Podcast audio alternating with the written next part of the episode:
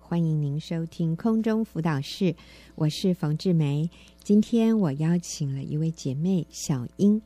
她要来跟我们分享一个非常触动我内心的一个题目哈。等一下你听啊、小英的分享，你就明白我的意思。她要跟我们分享的一个主题就是健康的界限。离开母亲啊，这个听起来好像有一点啊，离开母亲需要健康的界限，但其实这是非常重要的。嗯啊，我相信你听了小英的分享，你也会跟我一样哈，内心被触动，并且大得帮助。所以，小英你好，你好，冯姐啊、大家好。是，对，啊、其实一开始的时候，我也跟小英在讨论我们要要取什么题目啊，给她的这个分享、嗯是取一个题目啊、我们想来想去，最后我们觉得还是就是最简单的健康的界限。是嗯所以小英呢，呃，我们看到这个题目，意思就是你是在与母亲的关系上面，对，你学习到健康的界限，并是且离开母亲，是其实是很很健康、很重要的一个功课。嗯，嗯，感谢主。对，离开母亲在这里指的不是说我们就离弃母亲，嗯，而嗯，是说我们心里可以终于长大、是成熟，嗯成为一个独立、为自己负责的人。是反而最后的结果是我们能够更孝敬母亲，跟母亲的对关系更好。没错，对，嗯所以这里离开母亲的意思，不是说我们就跟母亲分隔了啊，不是，而是说反而能够帮助我们跟母亲的关系更好。是好，所以请你从小说起吧。嗯好啊、从小我是家里的老幺嗯啊、老师曾经给我期末的评语是嗯温室里的花朵。嗯呃，我经常也不确定自己的价值，嗯，甚至觉得生命中充满了无力感。成年以后进入职场，虽然在工作上表现很出色，嗯可是我一点也不快乐，嗯因为觉得经常感到生命很虚空。嗯嗯嗯，你说老师给你的评语是温室里的花朵，我在是，想，一个老师他会看到这个孩子有什么表现哈，然后写温室里的花朵，嗯，可能就是他观察到你有一些比较柔弱的地方，是，或者比较比较怕，比较没有自信嘛，或者嗯嗯应该是 说。或是像现在人常说的公主病，啊啊啊！是是是，啊、像草莓族这样，是就是是比较没有脆办法弱承受压力。嗯，，好，是所以你小的时候给人有这样的一个印象。是你说长大了以后，工作上虽然表现的不错，嗯，可是自己心里不快乐，不踏实。不踏实，嗯嗯嗯好，继续，好，那在我婚后生了第一个孩子以后，嗯我就面对如何教养的困难的时候，我终于走到生命的尽头。就在那个时候，我信主成为基督徒，那我我才感受到那个主的拯救终于开始。因嗯为在那个时候，我有很荣幸可以进入学员妇女小组，嗯看到自己生命中有非常大的问题，那就是缺乏健康的界限。嗯呃，我不但不能为自己负责，也经常怨天尤人、自怨自艾。那受害者的情节也常常会引发无休止的自怜情绪。我自己不快乐，也带给身边的人许多压力。那我后来觉得，原来那个时候是的我是那么的自我中心，我看不到我自己的问题，我都以嗯为是、那都是别人的错。好，所以我们嗯在这里先想一想。你说你发现你的问题是因为没有健康的界限，是，所以一个没有健康的界限的人，他有哪些表现？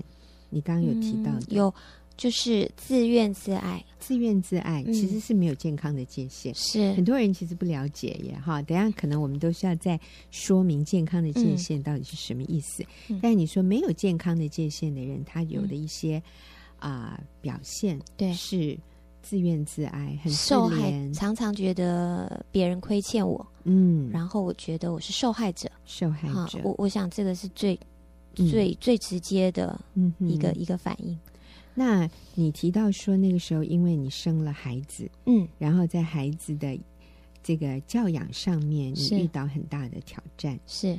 啊，所以我们发现啊、其实很多女人，当她没有孩子的时候，她她的问题还没有那么容易被凸显出来哈，嗯反而是当我们做了妈妈，我们开始要付出，我们开始要照顾一个不太受我们控制的小孩，嗯或者他很多事情不按照我们的期望对发展，不按照我们的期望去做的时候，嗯这个其实对我们内在的生命是一个很大的考验，是或者我们说一个试验，嗯一个试炼，嗯就把我们里面的一些问题就哎显出来，对。嗯所以小英，你那个时候经验到的就是很多的情绪是啊、负面的，嗯是很多的怨言，觉得自己很可怜，是或者是不是也有很多的无力感？没有错，嗯哈，然后怪别人，是呃，要别人为我们的情绪负责，意思是就是我今天这么不快乐，我今天这么有压力，嗯，我这么多的困扰都是你造成的啊、没错，嗯那你当时埋怨的人是你的孩子吗？是是嗯，嗯，都是这个小鬼。对，要不是因为他嗯，我会更快乐。这个是是当时很大的一个谎言，嗯，可能也是嗯先生，先生。嗯，他不够体贴我，对也对，有可可能能我觉得他比较忙，嗯工作比较忙，嗯，我觉得他是不是应该要在对孩子的管教上再多付出一点？嗯，当时有很多这样子的一个错认，嗯觉得，呃，如果先生多付出一点，孩子乖一点，嗯我就会比较快乐。嗯，嗯，但是你一开始的时候，我们也提到你跟你妈妈的关系，是所以是不是你里面也有一些抱怨是针对你妈妈的？嗯，没错，没错，嗯因为呃，从小就是呃，就是一个一个手足的竞争吧，哥哥，嗯，就是有一个这样的一个一个假想敌嘛，假想敌啊、从小你觉得妈妈比较疼爱、宠爱哥哥，是好，那你来跟我们讲这个故事，好嗯好，我先介绍我的妈妈。嗯，好，我妈妈是一位很热情开朗、感情很丰富、积极有活力的女性。嗯，那她的笑声很爽朗，嗯，而且她就像一个天生的演说家，嗯只要有她在附近，很难不被她的魅力所吸引。哦，哦，她年轻的时候是一位运动员，所以为健康打下很好的基础。嗯记得以前和她一起出门，我经常要一边走一边跑，才能跟得上她的脚程。是啊，也因为她的体能状况很好，在我之前，呃，她陆续生了呃五个孩子，嗯呃，除了她要打理日常三餐，还要在那个物质缺乏的年代，很呃，在清苦的生活里面，面对许多生活上的不容易。嗯可是妈妈始终坚强面对，她扮演好妻子、母亲的角色。嗯后来八二三炮战，父亲啊、呃就在驻守金门两年，妈妈独自在家抚养六个孩子，嗯，还要经常应付半夜空袭警报。突然想起来，哇她要拖着连拖带拉啊、嗯呃这六个孩子冲向那个防空洞。啊其实这个场景，我如今想起来，我都觉得很心惊胆跳，而且我嗯没有办法想象，我自己只有一两个孩子，就把我常常弄得焦头烂额。我我没有嗯办法想象妈妈在当年这样的境况中，她是怎么样度过的嗯啊！我觉得她这些，我回想起这些，我觉得她真的很令我敬佩，是一个很好的榜样。在那个时代，对，真的是我们说造就出哈、嗯，很多非常伟大的女性，是就是吃苦耐劳，然后一手嗯把很多个孩子，对拉巴我们达，说拉拔大哈、嗯那真的是非常不容易。所以你们那时候还是跑防空洞的哈，是嗯因为住在前线，对全家住金门外外岛，啊、外岛哦哦，好，所以。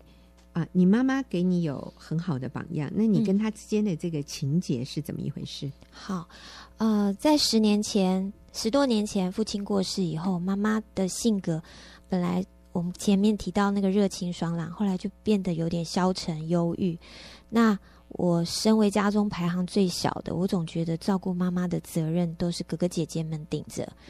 呃，也将近有半年的时间，她经常很忧伤的躺在沙发椅上。嗯那哥哥姐姐那段时间，其实轮流回去陪她，也都很累了。嗯我知道我也该学习，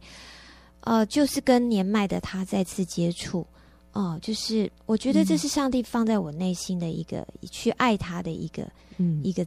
一个功课，嗯我觉得嗯嗯嗯嗯，在当所以时嗯小英你是六个孩子的老幺，是那一直以来，嗯你就躲在这个老幺的这个牌子下面，所以家里很多事情其实你都可以不用管的，是哥哥姐姐都帮你顶了嗯没错，啊。嗯但是，哎，当妈妈年纪越来越大，爸爸过世之后，嗯，你开始感觉到你也应该来分担一点对，这个哥哥姐姐们的辛劳照顾。这一个好像有一点点忧郁的妈妈，嗯啊，她跟以前很不哦大的一样不同了。嗯，那应该也是在这个时候，你去面对你里面其实对妈妈的一些嗯一些结啊。好，所以小英，你继续跟我们分享，你怎么开始察觉到，其实你跟妈妈之间是有一些纠结的。嗯，好，啊、我渐渐明白哦，为什么嗯在爸爸刚过世的时候，我有逃避接近妈妈的倾向。嗯我刚刚提到，就说让哥哥姐姐们顶着，嗯因为从小我就跟爸爸比较妈吉。嗯面对爸爸的过世，突然哦，很突然，我非常不能适应，嗯生活一下子失掉重心之外，好像那阵子我不太哭得出来。嗯，哦，虽然我觉得我很难过，嗯但是我好像没有办法接受这个事实。嗯那另外一个感觉是说，在这个世界上再也没有我，就是比爸爸更亲的人了。嗯我也不晓得少了爸爸，我好像不知道要跟妈妈怎么相处，因为平嗯常哼回去就是跟爸爸在一起。啊对那我总觉得妈妈跟哥哥是一国的，嗯对，所以甚至过去我也可能曾经有过跟妈妈一些相处不愉快的经验，使我好像好难去突破。嗯。好，但是我似乎只能先为这些事情向上帝祷告。来，我们我们来了解一下，小英，你说你们家有六个小孩，是，但是五个都是女的，没错，哥哥是老嗯老五五，嗯你是老六，是所以其实很可能就是爸爸妈妈一直想生一个儿子，没错，所以嗯到老五终于生了一个儿子，是然后想再接再厉，对，结果老乘六胜追击还是一个女 的，是嗯嗯，嗯所以爸爸妈妈疼爱哥哥好像是、嗯是很自然的，没错，但是你的里面就嗯会有一些感受哈，嗯。嗯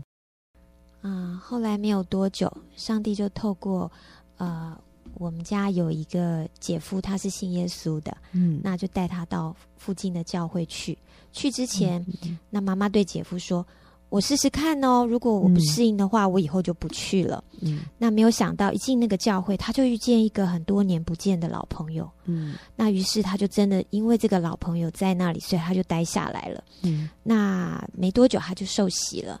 我记得在他受洗前夕啊，哎，我觉得那一天我不知道为什么我非常，我没有一点，就是我我我完全不想去参加。嗯可是我觉得我非常的对自己这样的反应很奇，就是觉得很罪恶，因为我觉得身为基督徒，我怎么可以这么冷淡，嗯，而且是对待我的妈妈？妈妈要受洗，这是大事耶，是而啊，且是啊，欢天喜地的，没有好好错庆祝的。没有可错。是你的心却不是特别的高兴，特别的，甚至也不是是我带他去教会的。啊，对，嗯，对。那后来我觉得很自责，很痛苦。嗯那就在我我我想要去，就是求问神为什么。嗯那我就想起来，就是上帝让我在一次祷告里面、嗯想到，小的时候我以为妈妈比较疼爱哥哥，嗯所以在那些不舒服的回忆里面，我也看见我自己有一度是在外表上非常喜欢中性打扮。嗯嗯，原来这些都是因为我不能接纳自己的性别。嗯所以在那那个在那一刻，我觉得在圣灵带领下，我顺服的做了一个饶恕妈妈的祷告。嗯于是上帝让我看见妈妈当年为了想要生儿子一元这个梦想，一口气就生下了四个女儿。嗯那在这个过程里面，其实她很辛苦，嗯还经历了很多失望，最后终于生下了哥哥。嗯那之后，她在想再接再厉，可是第六胎啊、她因为滑倒，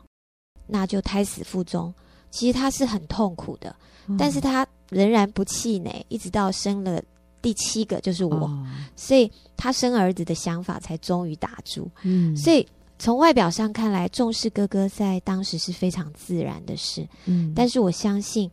他爱我们每一个人，嗯可是这是在当时的我所不能体会的。嗯那因为这样的关系，上帝让我看到这一些画面，我被上帝这样调整以后，我跟妈妈的那个中间隔断的墙就不见了。嗯，嗯，所以这是在妈妈要受洗之前，对，上帝就先在你的心里动工，没错，让你去回想到为什么你跟妈妈之间有这种好像有一点点纠结，是原来是因为你一直觉得妈妈比较爱哥哥。是，那甚至也有可能，当他生下你的时候，其实他是失望的。嗯，在那个年代，大概都还没有办法事先看超音波哈，是知嗯道是男是女，所以你生下来的时候，啊、很可能那就是你得到的一个印象。爸爸妈妈是失望的，尤其妈妈，嗯啊、因为爸爸很疼你，可没是错妈妈觉得，哎呀，怎么又是一个女儿？嗯所以其实，啊，父母亲在生下孩子，甚至生之前，我们说这些胎教，胎儿感受到的一些父母的情绪，那很真实的。嗯而且这个会跟着这个孩子慢慢长大，然后就会造成亲子关系里面的一些纠葛。嗯，那其实当我们抽丝剥茧，我们去了解之后，要来解开这些结就容易多了。所嗯以，上帝启示你，让你看到，呃，就是站从在妈妈的小立场，对嗯嗯对对嗯从她的角度，阿门。嗯所以这就是一个成熟的人呢，一个成熟的人，嗯所以代表小英，你那个时候已经很健康了，你是可以跳脱出自己，然后从妈妈的角度来看这件事。就像你刚刚说，我相信妈妈爱我们每一个人，是嗯，只是当时我那么小，我感受不到，对或者啊我不能理解，嗯，或是有时候又没这个感觉了，但是要要对自己说这句话，对，嗯嗯，对，嗯不能凭感觉，是我们就是要相信妈妈是爱我的，嗯是，我相信，好，所以当你有了这样的一个领悟之后，嗯，你觉得你里面很多东西就被释放了，对，嗯然后还想到另外一件事、哎，我觉得上帝很奇妙，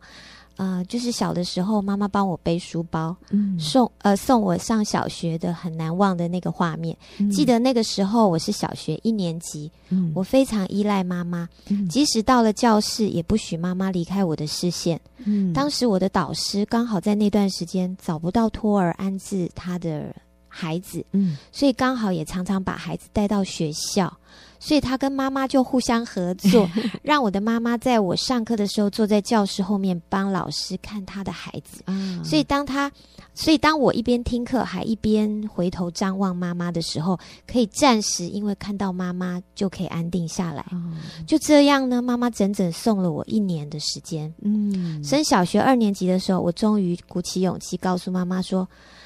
呃，下学期开学你可以不用再来送我上学了。嗯啊但是六年过后，我上国中一年级的时候，面对一个新环境的时候，竟然又不行了。嗯哼幸好国中比小学严格，妈妈嗯只能送我到大门口，嗯，否则她实在太辛苦了。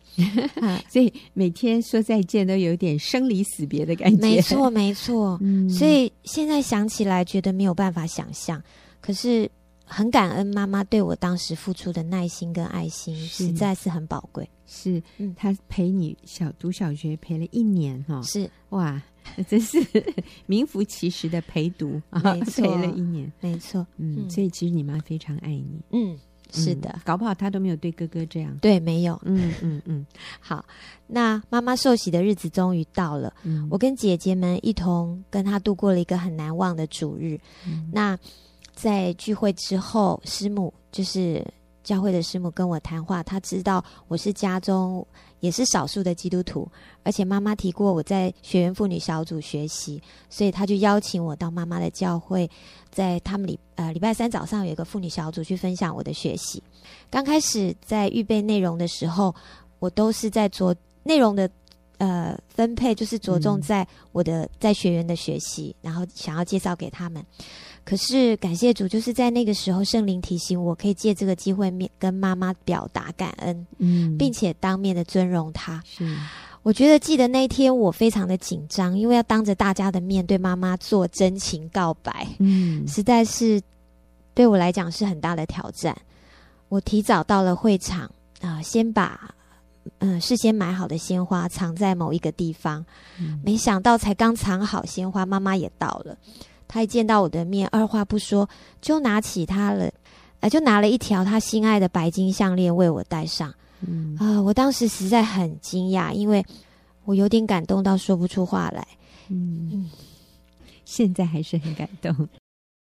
我觉得这是自我有生以来第一次那么真实的感受到他这样很真实的爱的行动。嗯其实都有啦，嗯我不知道为什么这个特别触动我。嗯哼他送我其实就是啦，我为什嗯么觉得对这一点啊，妈妈就对我说：“我知道你不喜欢戴这些，但是这条项链一点都不夸张，嗯很适合你。”嗯后来，当我开始分享妈妈送我上学的糗事的时候，呃，我也跟他们提到要感谢妈妈嗯啊。我发现我们彼此都好尴尬哦、我不敢用，就是不敢正面的看妈妈，但是用眼角余光去偷偷的看到她很激动。嗯然后，当我拿出鲜花献给她的时候，并且对她说：“妈妈，谢谢你。”啊，她就再也忍不住掉下眼泪，感谢主。那次以后，我跟妈妈的关系就更亲密了。是，所以我我发现啊、小英，你跟妈妈之间关系有一个很大的突破，是在那一次，当你愿意公开的感谢她、是尊荣她，而且在那个之前，其实你心里已经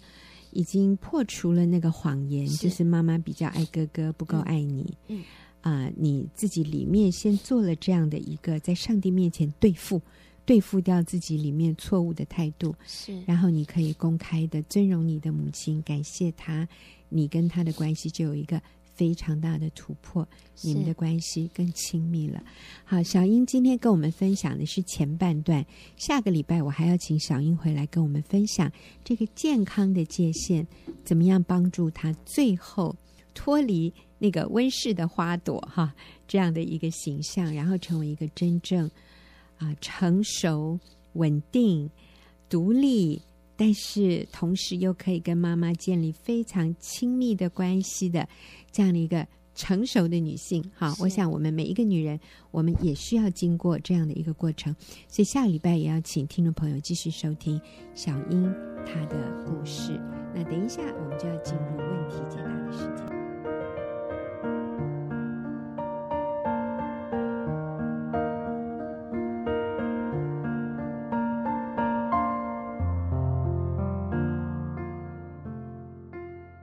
朋友，您现在所收听的是空中辅导室，我是冯志梅。我们现在进入问题解答的时间，然后我今天邀请秀敏跟我们一起回答问题。秀敏，你好，嗯，你好，好，秀敏是我们学员妇女施工的啊温柔的小组长哈、谁参加她的小组哦，哇，谁就有福了，我都好羡慕啊！ 啊好，那秀敏，我们来看看今天我们要回答的这个问题哈、哎呀，跟我们上个礼拜回答的问题很类似啊。嗯就是这是一位姐妹，她说我目前的婚姻状况是分居一年多，我有三个十二岁以下的小孩。那我跟先生吵架的原因，哈，分居的原因是因为我老公是工作狂，常常出国没有时间陪伴我和小孩。然后呢，他也他也有一些疑似小三的事件，我非常生气，就搬离家了。那现在先生坚持要离婚，我们分居后一年多，他也不闻不问我和小孩的事，也没有给家用。但是其实我最难持守下去的原因是，哈，那我们看到这位女士，其实她最想离婚的原因，是因为漫漫长夜独守空闺，真的是寂寞难耐。我不知道还要等多久，她才会回心转意。我开始动了，或者我开始有了想要离婚的打算。嗯所以我想，嗯、这位姐妹她很她很拉扯啊，呃，她比较不像嗯，有一些写信进来的人说，我想挽回婚姻，请告诉我我该怎么嗯做。其实她是告诉我们说，我也想离婚，但是我觉得她很棒诶，她会写这封信进来，就代表。请你说服我，叫我不要离婚 哈、虽然我已经有一点想了，那她说她最大的困难啊，她最难忍受的就是孤单、嗯，寂寞，是，然后那种啊、尤其是漫漫长夜哈， 晚上可能是她最困难的时刻。是，秀敏，你会给她什么鼓励和建议？呃，我想他说“漫漫长夜独守空闺”，真是寂寞难耐哈、嗯嗯、我我很想跟他说恭喜你， 嗯因为你会发现没有人可以能满足你嗯，情感的那个需要。嗯我觉得真的就是，我记得我那时候是婚前的时候，我们接受婚前辅导在教会里面，那嗯一个师母她说过一句话，我我记到现在，我啊结婚二十多年，她说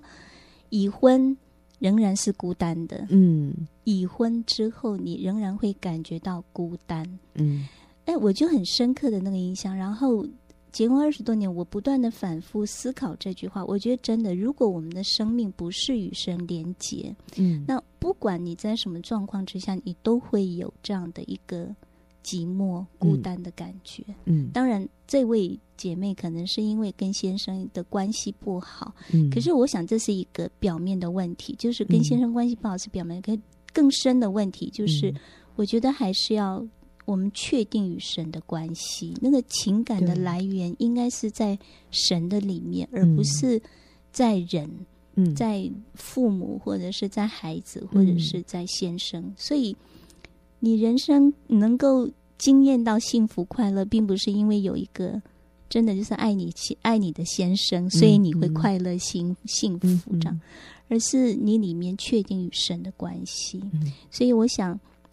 可能这是这个姐妹第一步需要去面对的问题，嗯就是我的婚姻出问题，但是我跟上帝的关系是不是也出了问题，所需要重新嗯去调整，重新去建立。嗯，我我觉得刚刚秀明讲的很好哈，就是呃，其实我们感觉到孤单，不完全是因为先生不够爱我们，嗯或者先生跟我们分开，是，我们感觉到孤单，是因为我们里面从来没有跟神、跟那位造物主、那个创造我的神、嗯建立那个真实，而且一个活泼、一个充满生命力的关系。嗯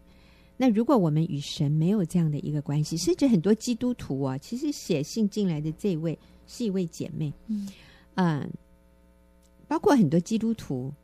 我们虽然得救，我们虽然有耶稣在我们的生命里面，但是是谁坐在宝座上，仍然是自我。嗯所以我们想的仍然是用我们自己的方法来来经营我们的人生，我们就仍然觉得孤单，因为我们的插头没有是插在那个通往核能发电厂的那个插座上。是，所以我们仍然指望丈夫、儿女，甚至父母亲或者好朋友、其他的姐妹，来满足我们心灵最深的那个空缺。是那最后你会发现你是失望的，是因为没有任何受造物，没有任何人可以满足我们内心真实的那个价值感，那个是那个需要被爱、被肯定的这样的一个需求，其实只有神是透过他的儿子耶稣，才可能完全的满足我们。是那呃，先生不在身边，我们觉得孤单，这个好像只是一个我们看到的表象。嗯你知道，就像什么吗？就像一个人发烧，嗯发烧那怎么办？退烧啊，嗯给他吃退烧药。所以我们就觉得他先生不在家，他很孤单，对不对？叫他先生回来。好，如果他先生不能回来啦，我们再找个男人陪他， 啊，是不是？我们叫小孩子陪妈妈睡觉啊，我们啊，我们姐妹去陪他，好像呃，我们就是把那个烧退了啊，你不孤单了哦，好，那你问题解决了。但是没有、因为里面的那个病嗯毒没有被消灭，是所以通常退烧药只能维持四个小时。过了四个小时，那个烧又起来了。是所以，就算有的时候我们身边围绕着人，就算你的先生回转了，就算你的先生从来没有离开，你发现你还是会发烧、诶， 嗯就是四个小时到了，嗯你那个烧又起来了，你又有那个孤单的感觉，嗯你又有那个空虚的感觉，你又有那个很缺乏被爱的感觉。嗯你说这个到底是一个什么问题？嗯那问题就是你的病毒没有被消 灭，或者我说你的插头没有连接在那个嗯通往核能发电厂的插座上，你嗯没有与真神连接，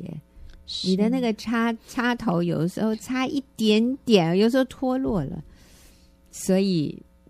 你会以为是身边的人没有满足你的需求，你觉得换一个人，嗯或者再找一个人，或者原来的那个人回来，他改变，我就会好过。我今天痛苦都是他造成的，那这就是魔鬼要我们相信的谎言。是，所以我们不需要面对自己的问题。嗯可是其实，上帝容许我们生里面、生命里面出现这些问题，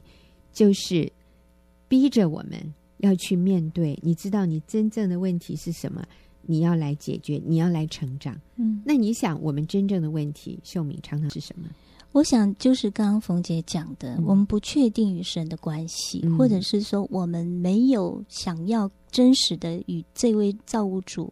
建立正确的关系。嗯那我真是越来越觉得说，如果我们跟神没有确定的关系，我们就没有办法用健康的，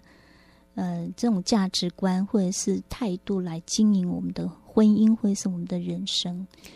与与神建立正确的关系，其实在这里就是认定神是掌管宇宙天地万物的主宰，他也是我生命的主。是所以发生在我身上的事，我相信上帝都知道，我相信上帝有主权，他容许这件事情发生，所以我要来上帝面前说：“主啊，你要我学什么？嗯，我愿意学习，而不是我们像那个阿拉丁神灯。”